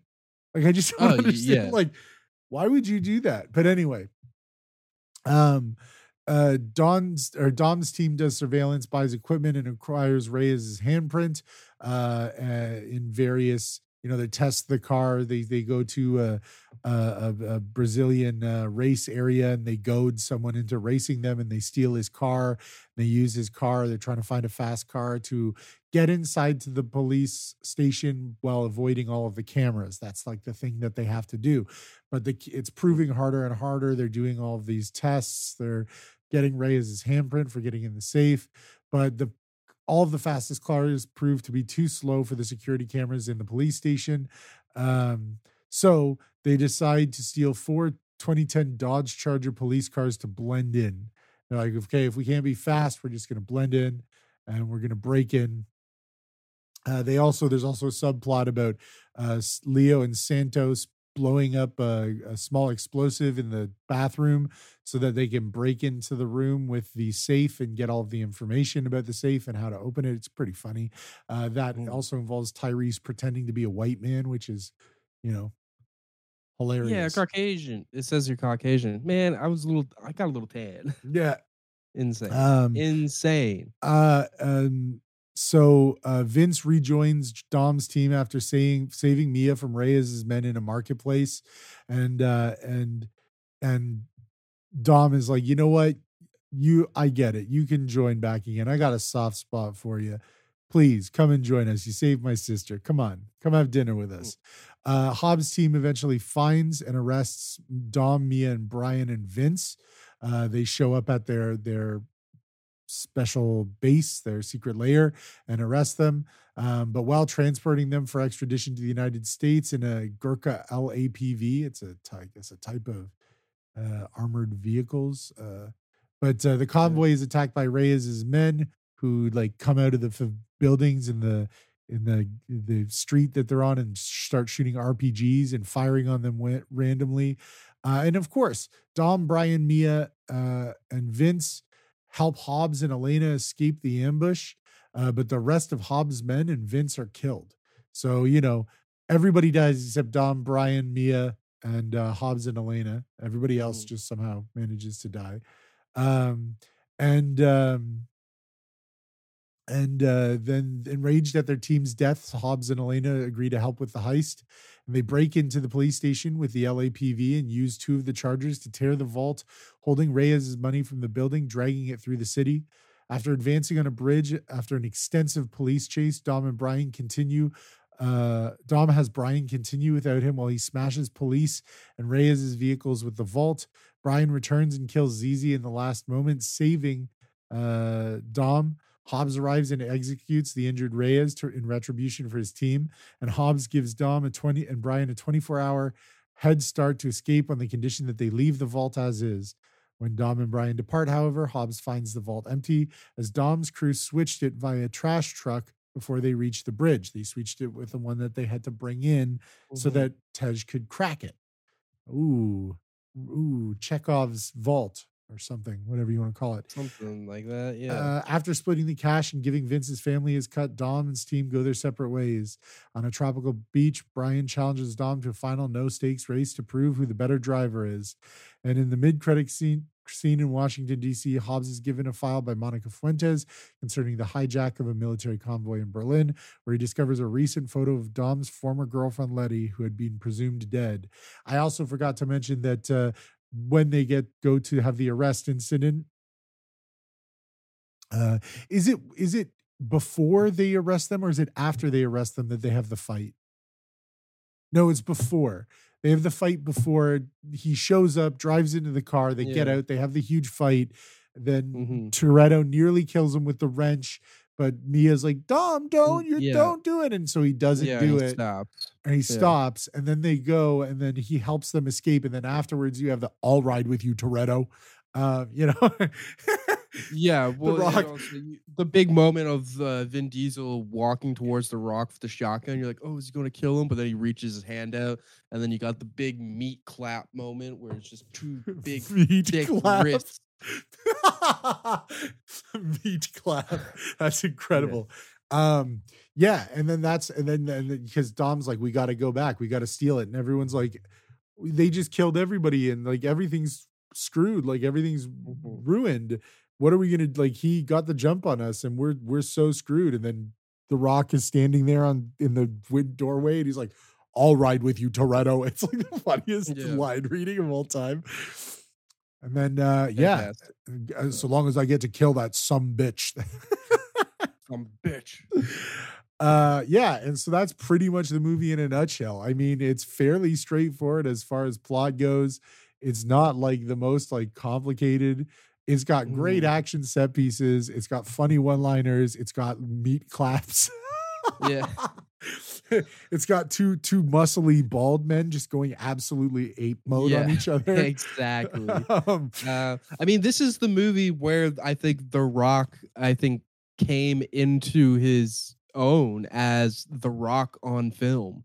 Like, because before this film, he was trying, he was trying different characters, but this, I think, is the one where he's like, "Fuck it, I'm just going to be me on screen," and I think this is where, yeah, there's you look if you look, this is the turning point in The Rock's career where he goes from like kind of like, oh, he's a B movie action star to being like, oh no, this is leading man Dwayne The Rock Johnson, who is just for some reason so charming despite being a fucking six foot six fucking oaf. Just just a meat boy.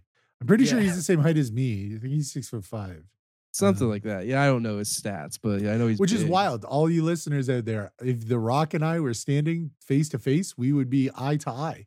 Isn't that weird? That's a weird thing. eh? Maybe it's just weird Mm. for me. I don't know, but like that's weird. If you know me, you might be listening and be like, "Oh, holy shit," because maybe you think I'm really big. I guess I am really tall. I don't know. Anyway, Yeah. um, not as buff as he is big yet, man. but I'm yeah, getting not there. not as buff. I'm He's also there. Got like the traps of like a fucking I don't know, a nuclear silo. Like if he were the like if you two may be eye to eye, but he if he hit you, like if he headbutt you, you would go he'd leave you in like absolute shambles. yes, he would.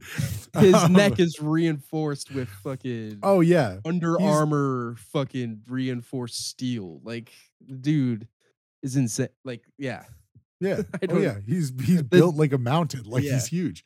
that is Um, pure testosterone just coursing through his veins. yeah. That's not baby powder. That's excess testosterone or ba- baby Yeah. powder, baby oil. It's excess Yeah. testosterone just coming out of his pores. yeah, Um, he's actually he has so much testosterone. He's now creating alkaline powder to fucking charge himself up. someone i this is in a little a little anecdote that i think is really funny that i wrote down back in the day uh when I was uh uh watching uh, when I lived in in residence, I was watching um um uh the this the fight the scene the fight Okay, yeah. scene between the rock and and uh and vin diesel and my Vin. roommate came in and i don't remember exactly the words he said but i remember he said is this like the multiversal mr clean fight or something? Which made me laugh really hard. For real, man. and so you know maybe you know is there a game in in there somewhere of like bald men fighting? Like if you could make like a it's like a super smash brothers but it's like all bald dudes. Um big big hulking bald bald dudes that f- fighting. It's like mr clean uh uh vin diesel is dominic toretto um uh uh hobbs um i guess you Yeah, could put you could put 80s prime or 90s Bruce Willis. I mean, he's not like Hulk mode, but like he he was act bald action. Well, you need star. different levels. You need different, you know, just the yeah, you yeah. You could get Sam Samuel L. Jackson in there. He was bald for a Oh, man. moment. I mean, Just the, oh, hit hit um uh Pa- Patrick Stewart. You know, he could be. hit Patrick Stewart up. They could be Yeah, their he- characters, so he could be like Professor X. You know, imagine Toretto versus Professor X, and this we could make like a bit. Yeah, thi- like this s- is a like 16 bit like fighting game, like like Street Fighter. yeah. Street Fighter. Instead of Marvel versus Capcom, it's Marvel versus bald guys. I don't know. Uh, Marvel versus Universal bald men. Um, hairlines of fury. I don't know. Yeah, we're just big. Who who else? What other big bald guys do we got? Stone Cold Steve Austin can just go in. oh yeah, he could just he yeah, could just be Stone Cold. Like that's, he, will just be Stone Cold. Yeah, exactly. Uh, well, Uh, that's the bottom line. Uh, well, we're forgetting. Uh, oh, we got Vincent D'Onofrio. Throw him in there. Jesus Christ. He. oh, yeah, it's Kingpin. He's bald as hell. Exactly. Uh, Bald as all hell. Yeah. I got a bald head. I'm sorry. Get that guy.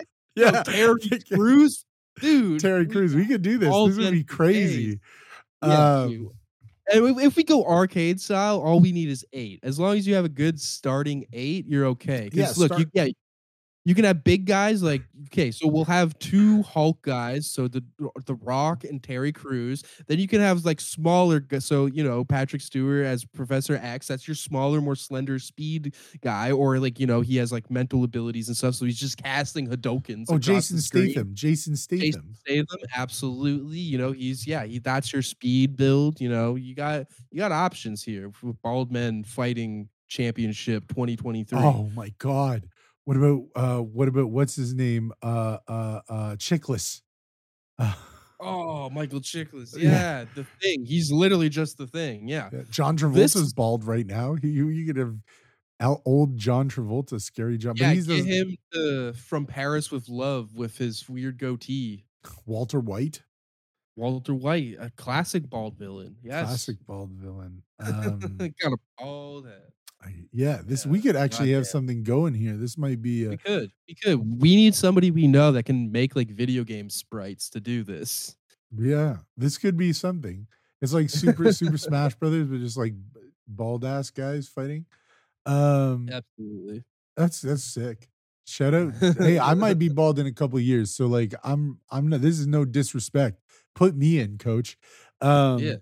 Right. Uh, yeah. I guess I don't know. I don't really have much else to say other than this movie is like really fun and really good to rewatch, and it is simple. It it it's a very surface level film, but it's done so well. Doesn't take itself seriously. It's fun. The soundtrack, like most of the Fast and Furious movie soundtracks, are awesome. This one has a lot of like samba, reggaeton. Um, yeah, it really leans into like the Brazilian vibe. Makes you by the end you watch this movie, you're like, I want Yeah. to speak Portuguese and do some Uh, sick shit. Yeah, Uh, it's it's it's good. It's uh, this film is it's it's the Oh. best in the. I think it's the or I don't I don't know if it's the best because I think it is the most fun in the franchise and it is the best Yeah. made in the franchise. That's what I'll Mm. Say. most Um, competently made. Um, I mean, it does have the scene where fucking Reyes slaps Gal Gadot, or just not even grabs a big meaty chunk of her ass, and that's how they get her finger his fingerprints. Which I don't think fingerprints transfer through cotton material. I don't know unless her ass is that absorbent. Like, god damn, I don't know. But uh yeah, did did, did he get did he was it just a smack or did he get a whole did he grab, grab? Yeah, did he grab up on it? That's what. Uh, he, uh, he did it he did and he they did. got his he did. that's yeah that was a major thing where i'm like wait that's a major plot point in this movie is that It's not how fingerprints work. That's yeah, I because I because I was watching it, I was like, oh yeah, I remember this part. She goes and she somehow gets a cup of his because that makes sense. That's a real way that I've seen fingerprints been collected, and I'm pretty sure that is accurate. That you can get a fingerprint from, or and a handprint from a cup. Uh, but then the part, but then she just he just grabs meat, and I'm just like, what? I, I didn't remember this. I'm thinking of something else, but I did not remember this meat grab. But uh, sure enough, uh, Shout did- out to he Gal did- Gadot, yeah, just Shout out, shout out, Gal Gadot. Wonderful woman, a real wonderful woman. uh yeah anyway so this movie is uh it's it's well made silly stupid fun. Um and uh and if you haven't watched any of the fast and the furious movies and you want to watch the one this is it. Um, I think yeah, I, I- this one i mean the thing is that the first one and the second one they are very much grounded kind of car racing car culture films um uh, and and then the third one as well i i have a very soft spot for the third one even though i don't like the main actor i think just overall the third one is super cool. Um and the japanese kind of like the not only the japanese like drift culture but the kind of customization culture and stuff like that is super dope. So i like it i like that one. I- um I mean, mm, yeah, I mean, the first three movies really harken back to like a specific time, like you know, uh, like playing Need for Speed Underground and like Tuner Nation type of Yeah, shit, yeah, yeah, where yeah. you know everything's everything's super fucking low for no reason, neon lights out the ass, like darkest tint possible, decals that are so stupid. I mean, in Tokyo Drift, uh, Lil Bow Wow has a fucking SUV that's the Incredible Hulk. It's kind of sick though. it's so Uh, it's so gaudy and ridiculous, but it's kind of sick. Um, yeah.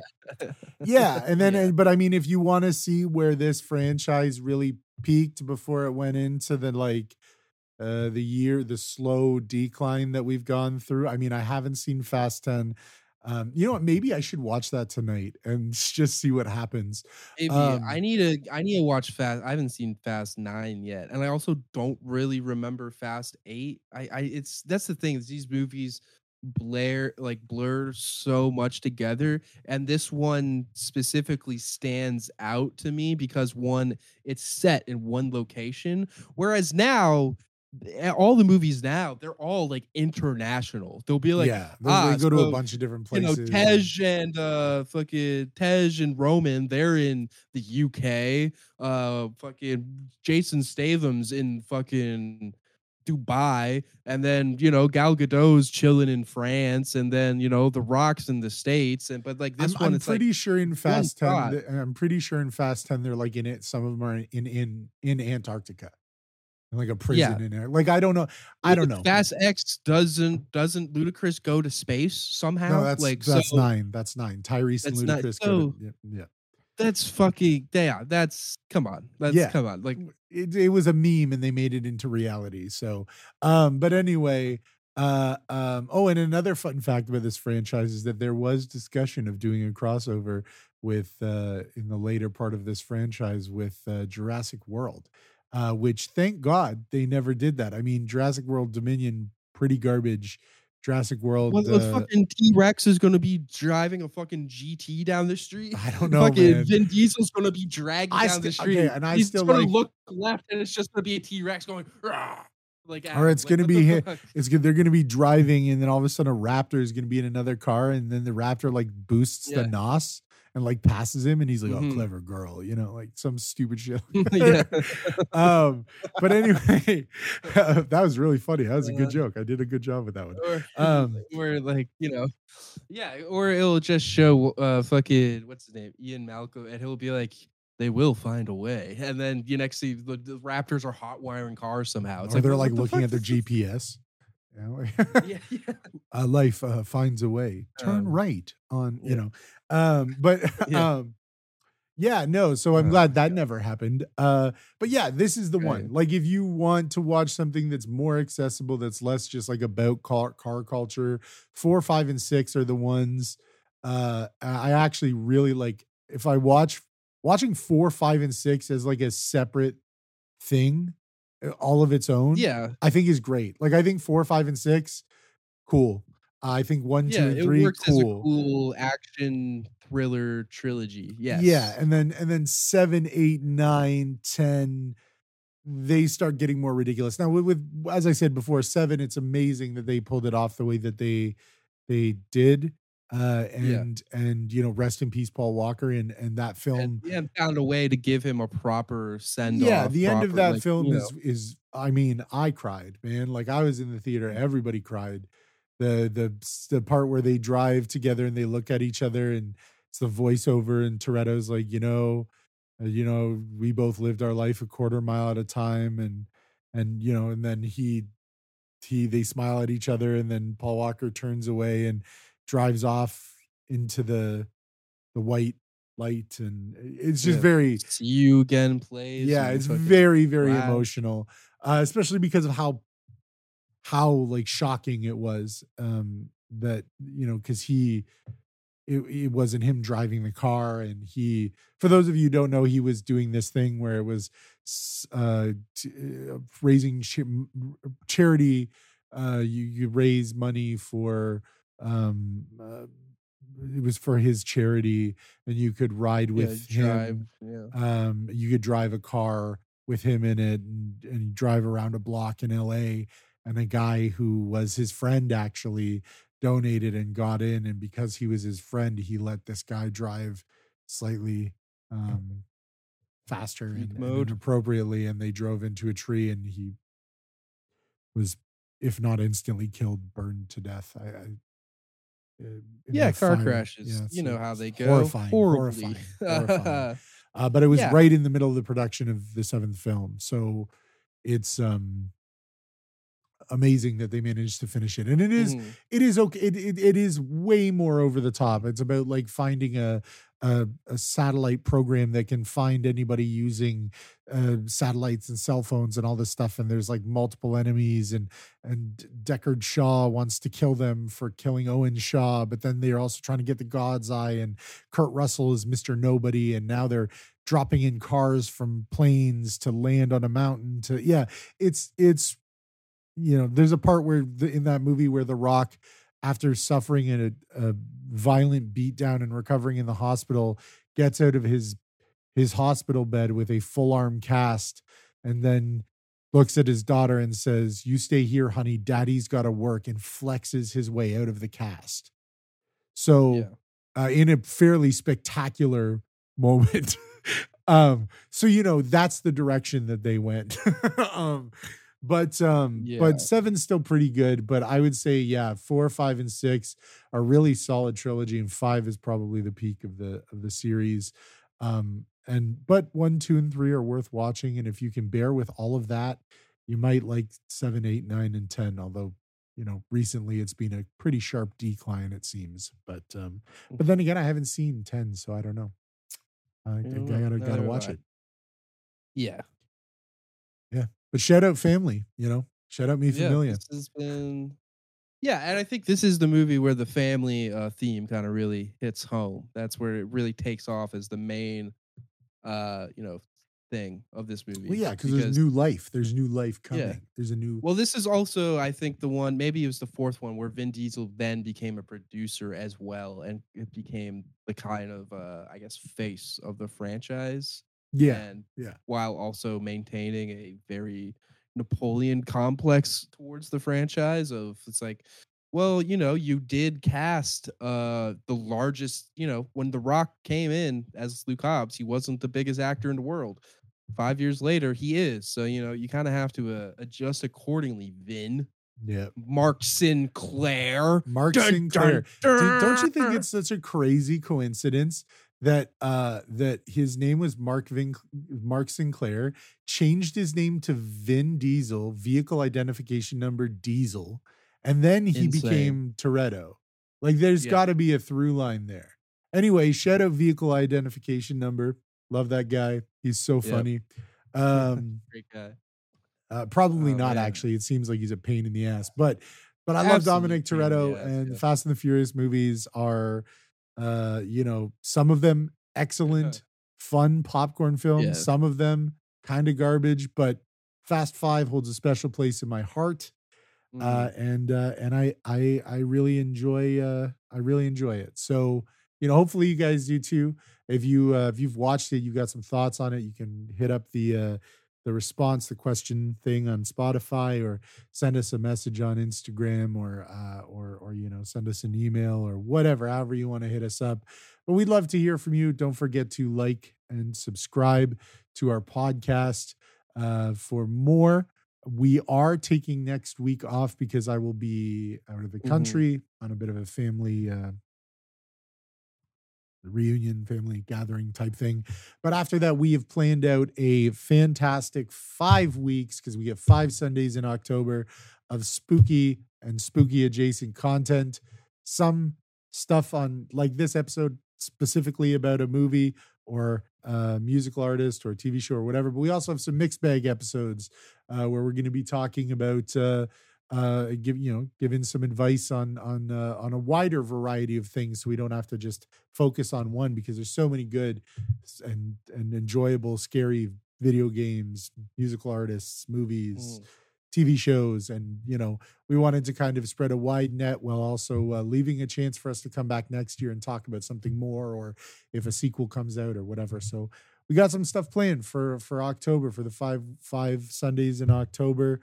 Um, I wanted to take a minute to shout out um, Wednesday. Wednesday's new album, Going Nowhere Fast. Um, quite probably the best thing he's ever put out. Um, I, I'm a big fan of Sky's Blue and Karma and a lot of the albums that he's put out, and and like I actually listen, um, not just not just as like a friend of the show, but like I really do uh, enjoy his music. But um, Going Nowhere Fast is the most um, some of the some of the best choices in production. Um, the intro song "He Lives," the beat in that is just it's like pure pure like mainlining pure energy like it's just so good um Yeah. but also you see him kind of sharpening the choices and beats and the working with people that he has maybe he has before but just you know the interesting sounds that you would find on um on i think it's thank god for me and uh and um the last album that he ran uh put out the april showers? I gotta i gotta open this up. Sorry. I don't want to screw up the names and butcher them if you guys want to look it up uh and yeah april showers bring may flowers and vices and thank god for me and sky's blue. There's like a steady through line of development and also experimentation. I think going nowhere fast is like uh, a really good kind of n- summation of all of the last stuff while also being kind of his most personal.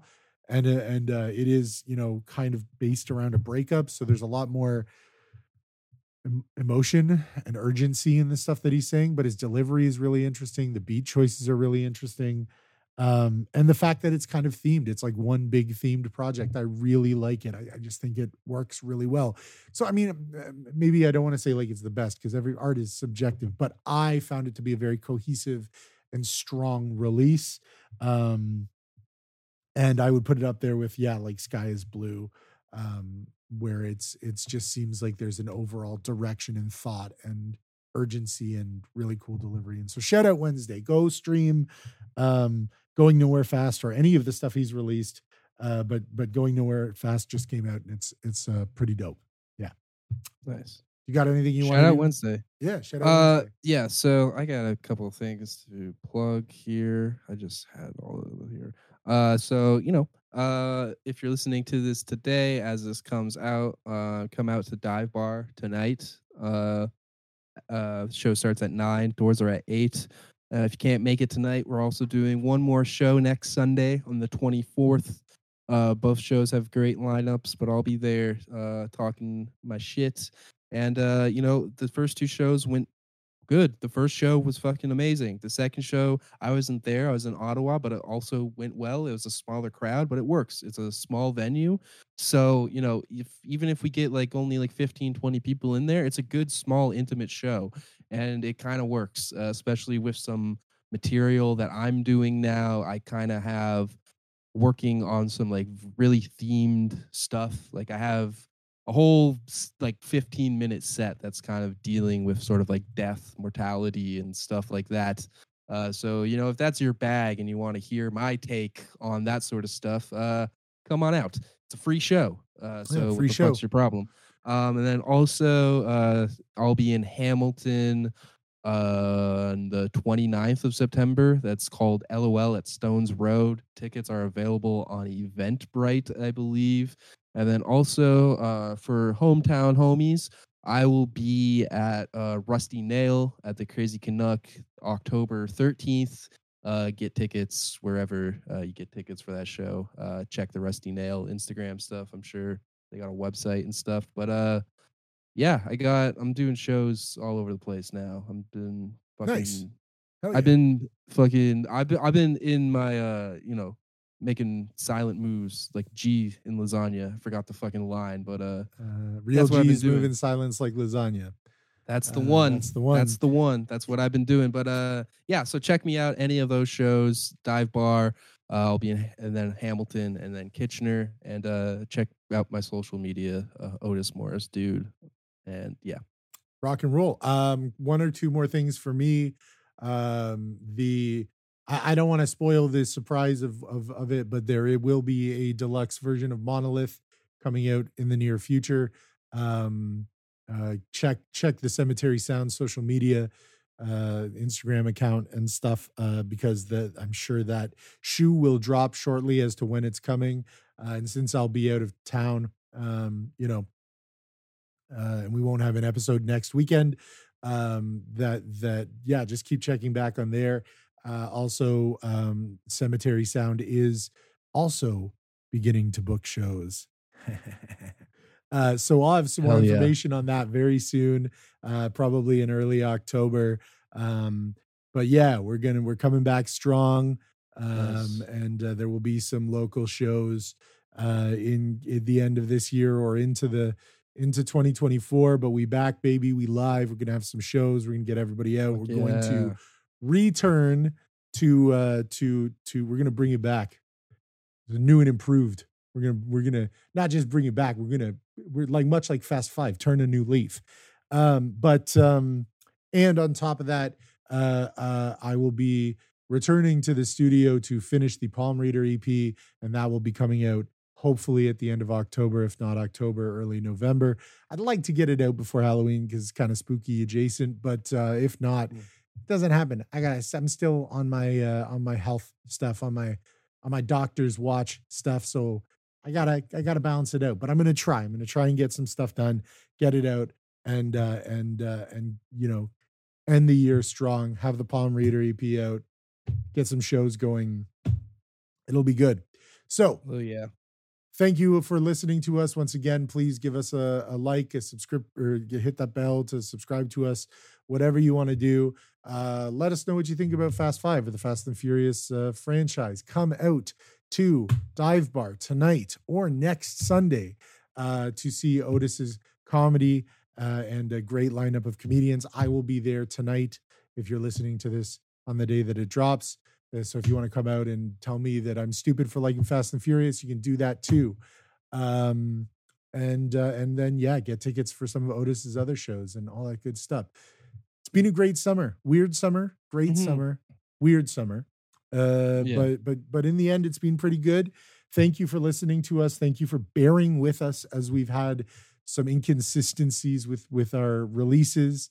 Uh, we're hoping that October will make up for that because we have a a really banger lineup planned, um, and uh, and we're gonna hit on some really cool stuff. And uh, and yeah, it's spooky season. Who doesn't love spooky season? Love Um, it. yeah, follow me on Instagram at P A L M R E A D R. Um, they can follow you.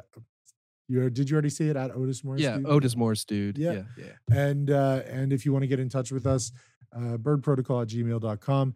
As always, initiate the protocol and uh, you know, for family. Me familiar. Brazil. Brazil. All right, we're out of here. Peace, guys.